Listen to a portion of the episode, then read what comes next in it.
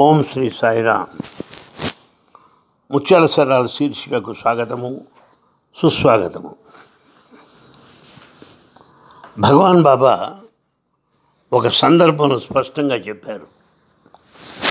నా సంకల్పానుసారము నేను జన్మించాను. నా తల్లిని నేనే ఎన్నుకున్నాను. అవతార ప్రకటన నేనే చేశాను. నిరాకారమైనటువంటి దివ్యత్వ తత్వం సాకారమైంది ఈనాడు.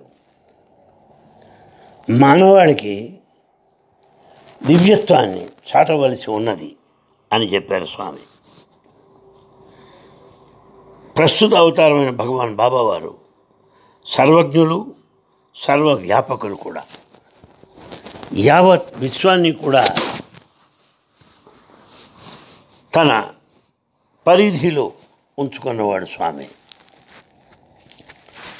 మానవాకారం దాల్చింది మానవుల్ని ఉద్ధరించడానికే ఇది చాలామంది భక్తుల అనుభవాల్లో నిరూపణ అవుతూ ఉన్నది ఏ నామంతో నా పిలవండి. ఆ ప్రార్థన స్వామికి చేరుతుంది. ఇక్కడ రెండు ఉదాహరణలు మీకు తెలియజేస్తాను. ఒకటి షిరిడీ సాయి అవతారానికి సంబంధించింది. రెండవది పర్తి అవతారం సంబంధించింది. మొదటిది షిరిడి అవతారం గురించి చెప్తాను. ఒక విద్యార్థి ఉండేవాడు అత అతని పేరు వమన్ భాయ్ పటేల్. ఈ వమన్ భాయ్ పటేల్ అనే విద్యార్థి షిరిడీకి వెళ్ళి స్వామి దర్శనం చేసుకుందాం అనుకున్నాడు. వెళ్ళాడు.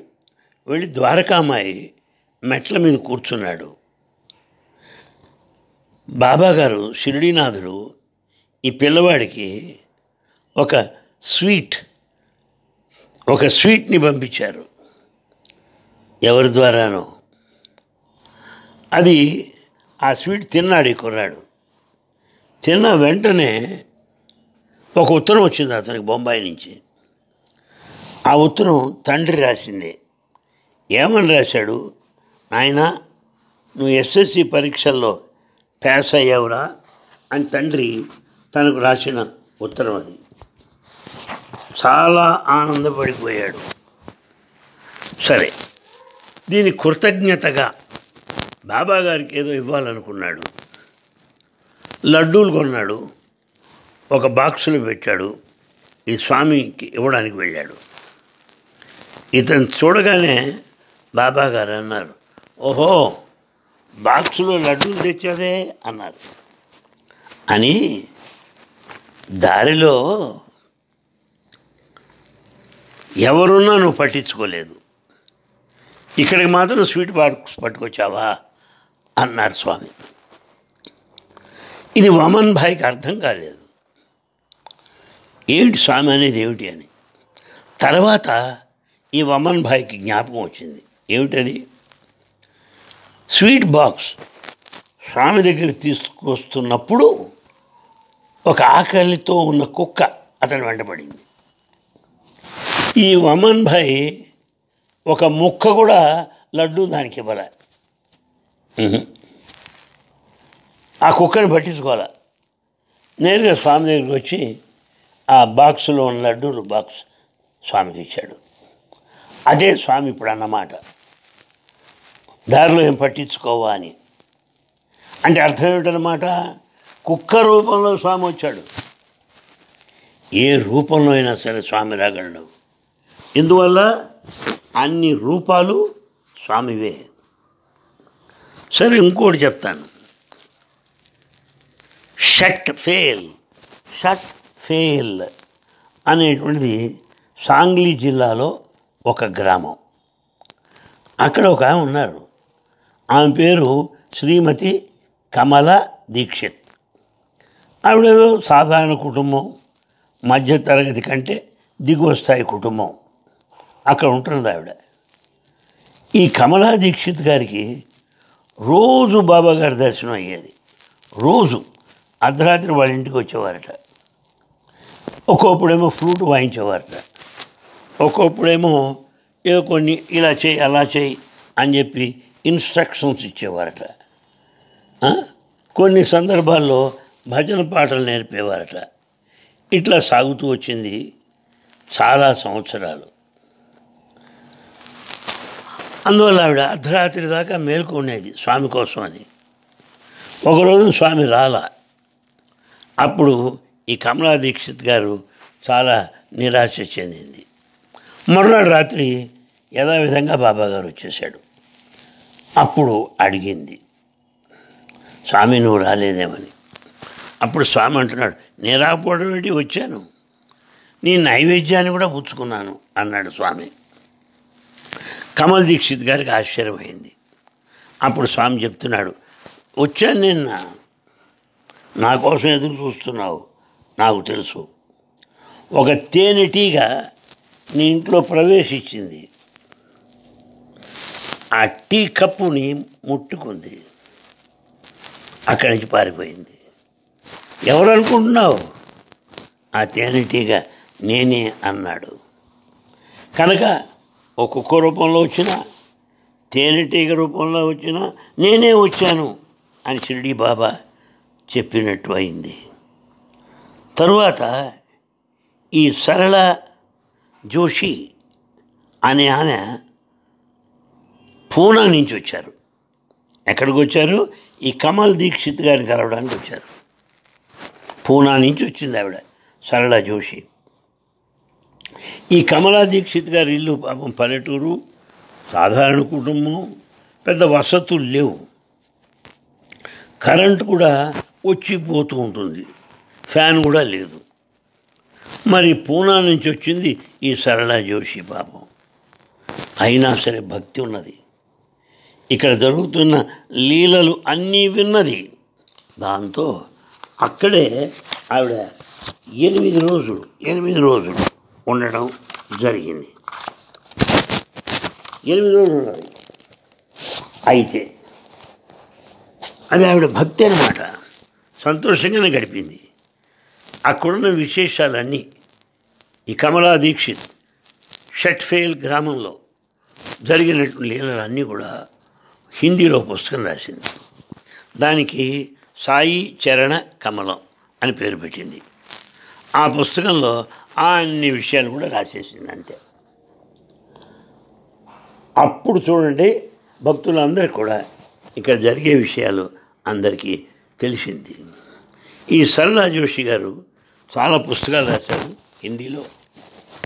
ఆ పుస్తకాల ద్వారా మధ్యప్రదేశ్ వారికి ఉత్తరప్రదేశ్ వారికి బాబా గారి చరిత్ర తెలిసింది లీలలు కూడా తెలిసింది. ఈ రకంగా ఆవిడ సాధన పూజ ఈ రచనల ద్వారా తెలియజేసింది ప్రపంచానికి. సరే ఇదే సమయంలో ఈ సరళ గారికి స్వామి ఎప్పుడో వాగ్దానం చేశారు. సరళ గారికి స్వామి చెప్పారన్నమాట. మనందరం వినాలి. ఏమన్నారు? ఎవరైతే నా అష్టోత్తరాన్ని అంటే నూట ఎనిమిది నామాలు ఉంటాయి దాన్ని అష్టోత్తరం అంటారు. మూడు సార్లు రోజుకి పొద్దున్న మధ్యాహ్నం రాత్రి అంటారో ఒక సంవత్సరం పాటు వాళ్ళు అనుకున్నవన్నీ జరుగుతాయి. అన్ని కార్యాలు నెరవేరుతాయి అని స్వామి వాగ్దానం చేశారు. ఆ ప్రకారం వాళ్ళు చేశారు. అది విని నమ్మిన వాళ్ళకు కూడా అవన్నీ జరిగి ఉన్నవి. భగవద్గీత పదహారో అధ్యాయంలో ఇరవై ఒకటో శ్లోకంలో ఒక మాట చెప్పారు. ఏమన్నారు? కామము క్రోధము లోభము అనేటువంటి మూడు ద్వారాలు ఉన్నాయి. అవి నరకానికి తీసుకెళ్తాయి. అవి నరక ద్వారములు అని భగవద్గీత చెప్పింది. ఒక రకంగా మనం విని ఉన్నాం. షడ్రిపులు అంటారు. షడ్రిపులు అంటే రిపు రిపుడు అంటే శత్రువు. షడ్రిపులు ఆరు శత్రువులు ఉన్నాయి ఈ శత్రువులు పోగొట్టుకుందే మనం స్వామి సాక్షాత్కారం పొందడానికి కుదరదు. చూసారా పైగా భగవంతుని గుర్తించడానికి ఈ ఆరు కూడా ఈ షడ్ వికారాలు అడ్డు తగులుతూ ఉంటాయి మనకి. అందువల్లే మనం భక్తులుగా సంతృప్తి పొందలేకపోతున్నాం. భగవంతుడు ఎలా ఉంటాడు అలాంటి హృదయంలో? షడ్వికారాలు ఉన్నప్పుడు ఎట్లా ఉంటాడు ఆయన చెప్పండి? వీటిని వదిలేయాలి మనం.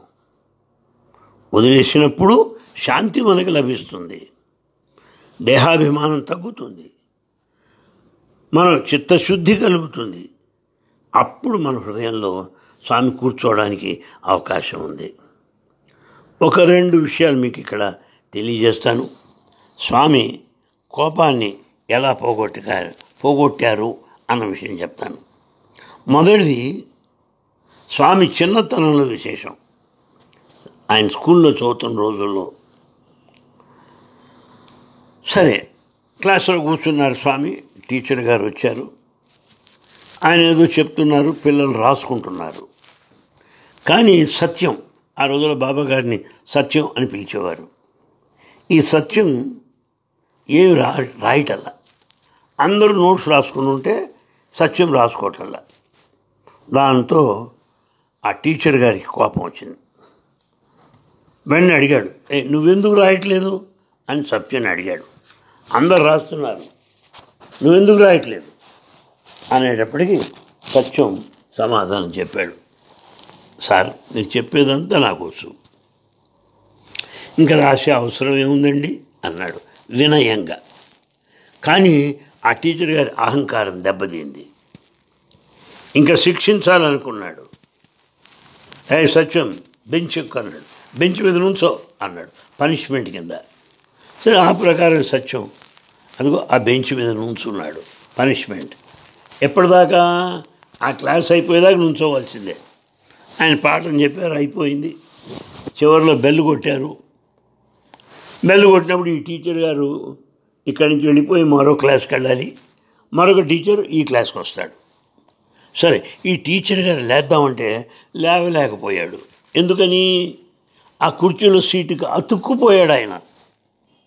లేవట్లేదు. గట్టిగా ఆ సీటుకి అతుక్కుపోయాడు పాపం.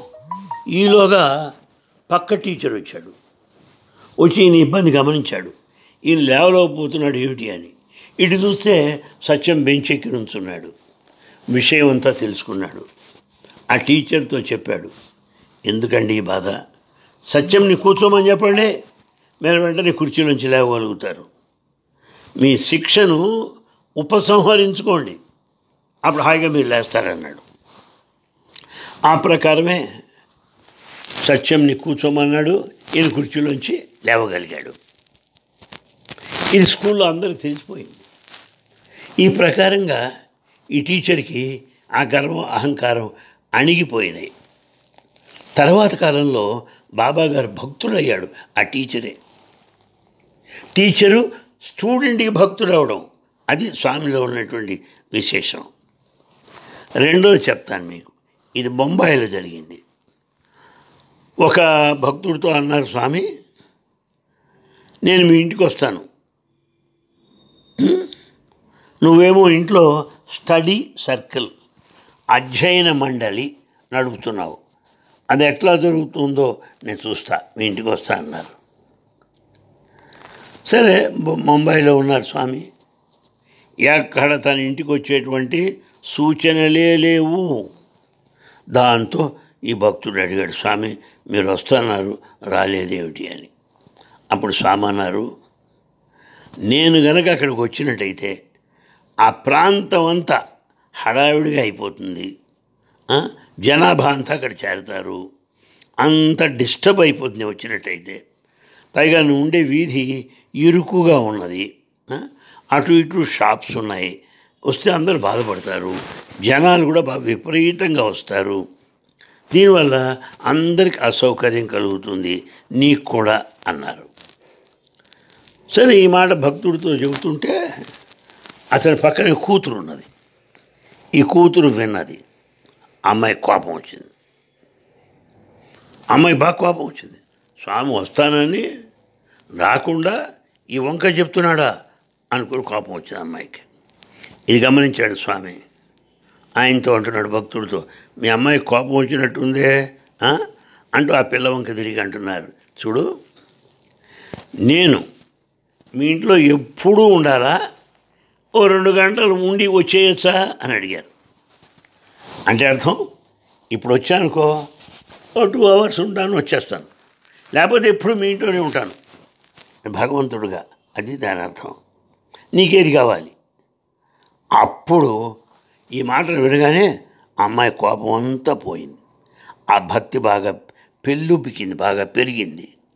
ఇది స్వామి చేయడం బహుమానం. ఆయన ఎప్పుడు మన ఇంట్లో ఉంటానంటే అంతకన్నా ఏం కావాలండి? ఆ ప్రకారంగానే వాళ్ళు ఎన్నో లీలలు అనుభవించడం కూడా జరిగింది. బాబా గారు మీ అందరికి తెలిసినట్టుగా కాషాయ దుస్తులు వేసుకుంటారు ఆయన. పీతాంబరధారి. మరి ఈ కాషాయ దుస్తులు సన్యాసులు అందరూ వేసుకుంటారు. కానీ తేడా ఉంది. సన్యాసులు వేసుకునే కాషాయ దుస్తులు వైరాగ్యానికి సంకేతం. స్వామి ఎందుకు వేసుకుంటారు? కాషాయ దుస్తులు. స్వామి అన్నారు. మీలో ఉన్న కషాయం కషాయం అంటే బాగా చేదుగా ఉంటుంది మీ అందరికీ తెలుసు. కషాయం మీలో చెడు బుద్ధులు చెడు ఆలోచనలు ఇవన్నీ మీలో ఉన్న కషాయాన్ని తొలగించడానికి నేను కాషాయ దుస్తులు వేసుకుంటాను రా అన్నాడు స్వామి. చక్కని చమత్కారం. స్వామి పిల్లవాడుగా ఉండగా తాతగారు కొండమరాజు గారు జిల్లా కేంద్రానికి వెళ్ళి బట్టలెన్నో కొని తెచ్చేవాడు. ఇంట్లో పిల్లలంతా ఎవరికి ఏ రంగు కావాలో వాళ్ళు ఎన్నుకునేవారు. అందరికంటే చివరివాడిగా ఉండేవాడు బాబా గారు మిగిలిందేదో ఆయన తీసుకునేవాడు. అంటే అర్థం ఏమిటి? ఇతర పిల్లల ఆనందమే తన ఆనందంగా భావించాడు ఆయన చిన్నతనం నుంచే. పంతొమ్మిది వందల నలభైలో అవతార ప్రకటన జరిగింది. అప్పటి నుంచి ఆయన తెల్ల దుస్తులు వేసుకొని ప్రారంభించాడు నలభై నుంచి వైట్ డ్రెస్.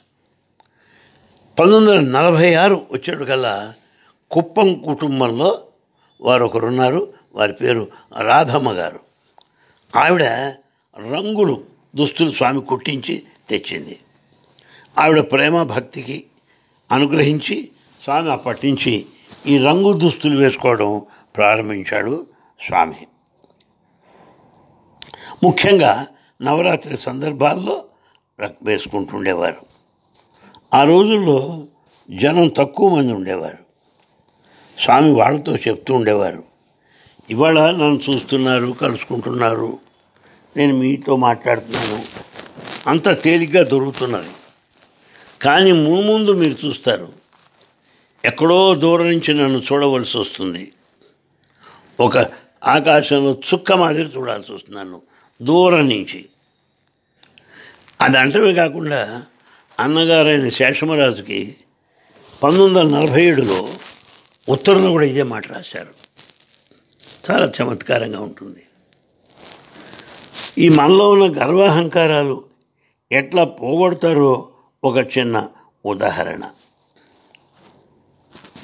ఒక ఆమె తాను చాలా భక్తురాలని అనుకుంటుంది.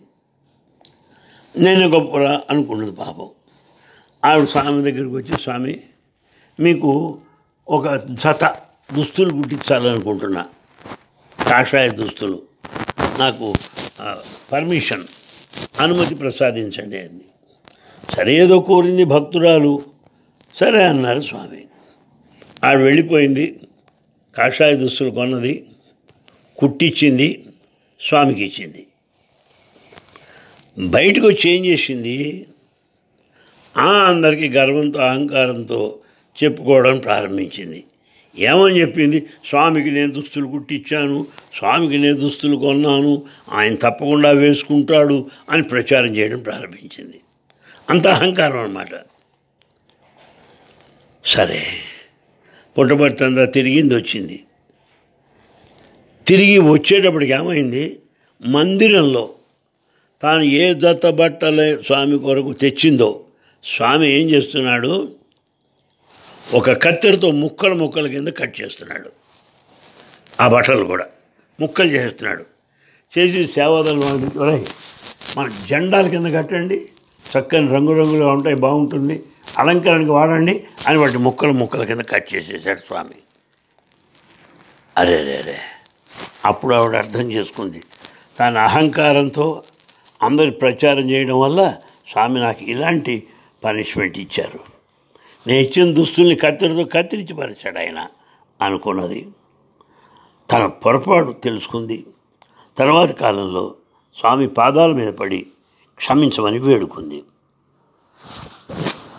మరొకది కూడా తమాషాగా ఉంటుంది ఇది. ఈశ్వరమ్మ గారు సంబంధించింది. ఈశ్వరమ్మ గారు అంటే స్వామి తల్లి. అప్పుడు స్వామి ధర్మక్షేత్రంలో ఉన్నారు. అక్కడి నుంచి పండరిపురం వెళ్ళాలి. సరే ఈశ్వరమ్మ గారిని పిలిచి అన్నారు. నువ్వు కాస్త ఈ బొంబాయి అంతా చూసి రావచ్చు కదా. బొంబాయి మహానగరం చాలా ఉన్నాయి విశేషాలు. అవి చూసిరా? అని చెప్పారు స్వామి. తల్లి అయిన ఈశ్వరమ్మ గారితో. ఆవిడ నవ్వుతూ కోపం వచ్చినట్టుగా మాట్లాడుతోంది. డబ్బే స్వామి డబ్బులు ఎంత ఎట్ట చూస్తాం మేము? సిటీ అంతా ఎట్ట తిరుగుతాం? మీరు కొద్దిగా ఇవ్వండి నాకు. అప్పుడు నేను వెళ్తానంది. తల్లి అప్పుడు స్వామి తాను వేసుకున్న దుస్తులు వంక అటు ఇటు అటు చూసి ఆ దుస్తుల్ని తడుముతూ అన్నాడు స్వామి. చూడు ఈశ్వరమ్మ నా దుస్తులకి జేబు లేదు పాకెట్లు లేవు. మరి డబ్బు ఏదైనా ఉంటే పాకెట్లో ఉండాలిగా.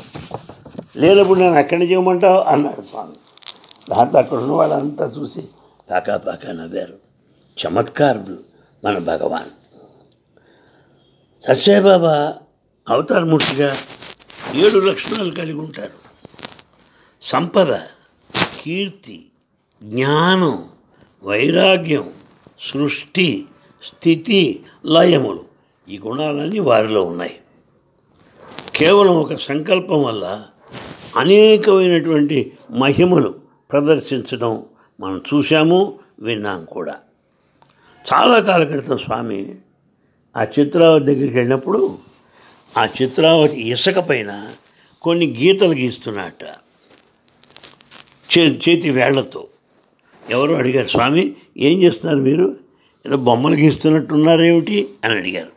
అప్పుడు స్వామి నవ్వుతూ అన్నారట త్వరలో మందిరం కట్టబోతున్నాం. దాని ప్లాను ఇక్కడ గీస్తున్నాను నేను. ఇప్పటి నుంచి మన దేశం నుండే కాదు విదేశాల నుంచి కూడా వేలాది మంది ఇక్కడికి వస్తారు. లక్షలాది మంది వస్తారు. పుట్టబర్తి ఒక ప్రఖ్యాతిగాంచిన పుణ్యక్షేత్రం అవుతుంది. ఈ మాటలు వింటున్నా అక్కడ కొంతమందికి అనుమానం వచ్చి ఉంటుంది. మరి ఇవాళ ఏమైంది? ఆయన అన్న మాట అంతా సత్యం కాలేదా? విద్యాలయాలు ఉన్నాయి వైద్యాలయాలు ఉన్నాయి మంచినీటి సరఫరా పథకం చేపట్టాడు ఆయన వేలాది మందికి దాహార్తిని తీర్చాడు స్వామి. చైతన్య జ్యోతి మ్యూజియం ఉన్నది. పూర్ణచంద్ర సాయి కులంధాల్ మంచి హాల్స్ కట్టబడి ఉన్నాయి. కొన్ని వేలాది మంది పడతారు వాటిల్లో. హిల్ వ్యూ స్టేడియం ఉన్నది. అక్కడ చక్కగా తీర్చిదిద్దిన శిల్పాలు ఉన్నాయి. తర్వాత నక్షత్రశాల ప్లానిటేరియం ఉన్నది. ఒక యూనివర్సిటీ పెట్టారు. ఇవన్నీ స్వామి మహిమలు కావా? ఇవన్నీ స్వామి యొక్క అద్భుతములు కావా? ఒక్కసారి పరీక్షించుకోండి. అనేకమైంది రోగాలు తీర్చాడు స్వామి. చాలా ప్రమాదకరమైన వాటిని రక్షించాడు. ఎందుకు మనం విని ఉన్నాం? చనిపోయిన వాడిని కూడా బ్రతికిచ్చాడు ఒక చోట ఉంటూ మరొక చోట జరిగినటువంటి ప్రమాదాన్ని రక్షించడం జరిగింది. ఇక్కడే ఉంటే ఎక్కడికైనా వెళ్ళగలడు స్వామి. అది తమాషా. ఇక్కడ మీకు చిన్న ఉదాహరణ చెప్తాను. డాక్టర్ గాడియా అని ఉండేవారు. డాక్టర్ గాడియా ఇక్కడ ఉంటే పూర్వం స్వామి అన్నారు. నేను కంపాలాకి వెళ్ళాను. మీ అమ్మ నాన్న కారు ప్రమాదంలో ఇరుక్కున్నారు. నేను వాళ్ళని రక్షించాను అన్నాడు స్వామి. కంపాలా అనేది ఆఫ్రికా దేశంలో ఒక టౌన్. ఈయనున్నది ఎక్కడ? బృందావనంలో. స్వామితో మాట్లాడుతున్నాడు. స్వామి ఏమన్నారు? కంపాలాలో జరిగిన కారు ప్రమాదం నుంచి మీ అమ్మ నాన్నని రక్షించాను అన్నాడు. చూసారా ఇక్కడున్న స్వామి అక్కడున్న ప్రమాదం నుంచి వాడిని రక్షించినట్టు అయింది. కనుక ఆ తర్వాత కాలంలో గాడియా కుటుంబం వాళ్ళు వచ్చి మాకు ఇలా జరిగింది ఇలా జరిగిందని అందరికీ చెప్పడం జరిగింది. కానీ దీన్ని బట్టి స్వామి సర్వవ్యాపకుడు సర్వజ్ఞుడు అన్న విషయం మనకు స్పష్టంగా ఈ ఉదాహరణ ద్వారా అర్థమవుతుంది. సాయిరాం మళ్ళీ కలుసుకుందాం.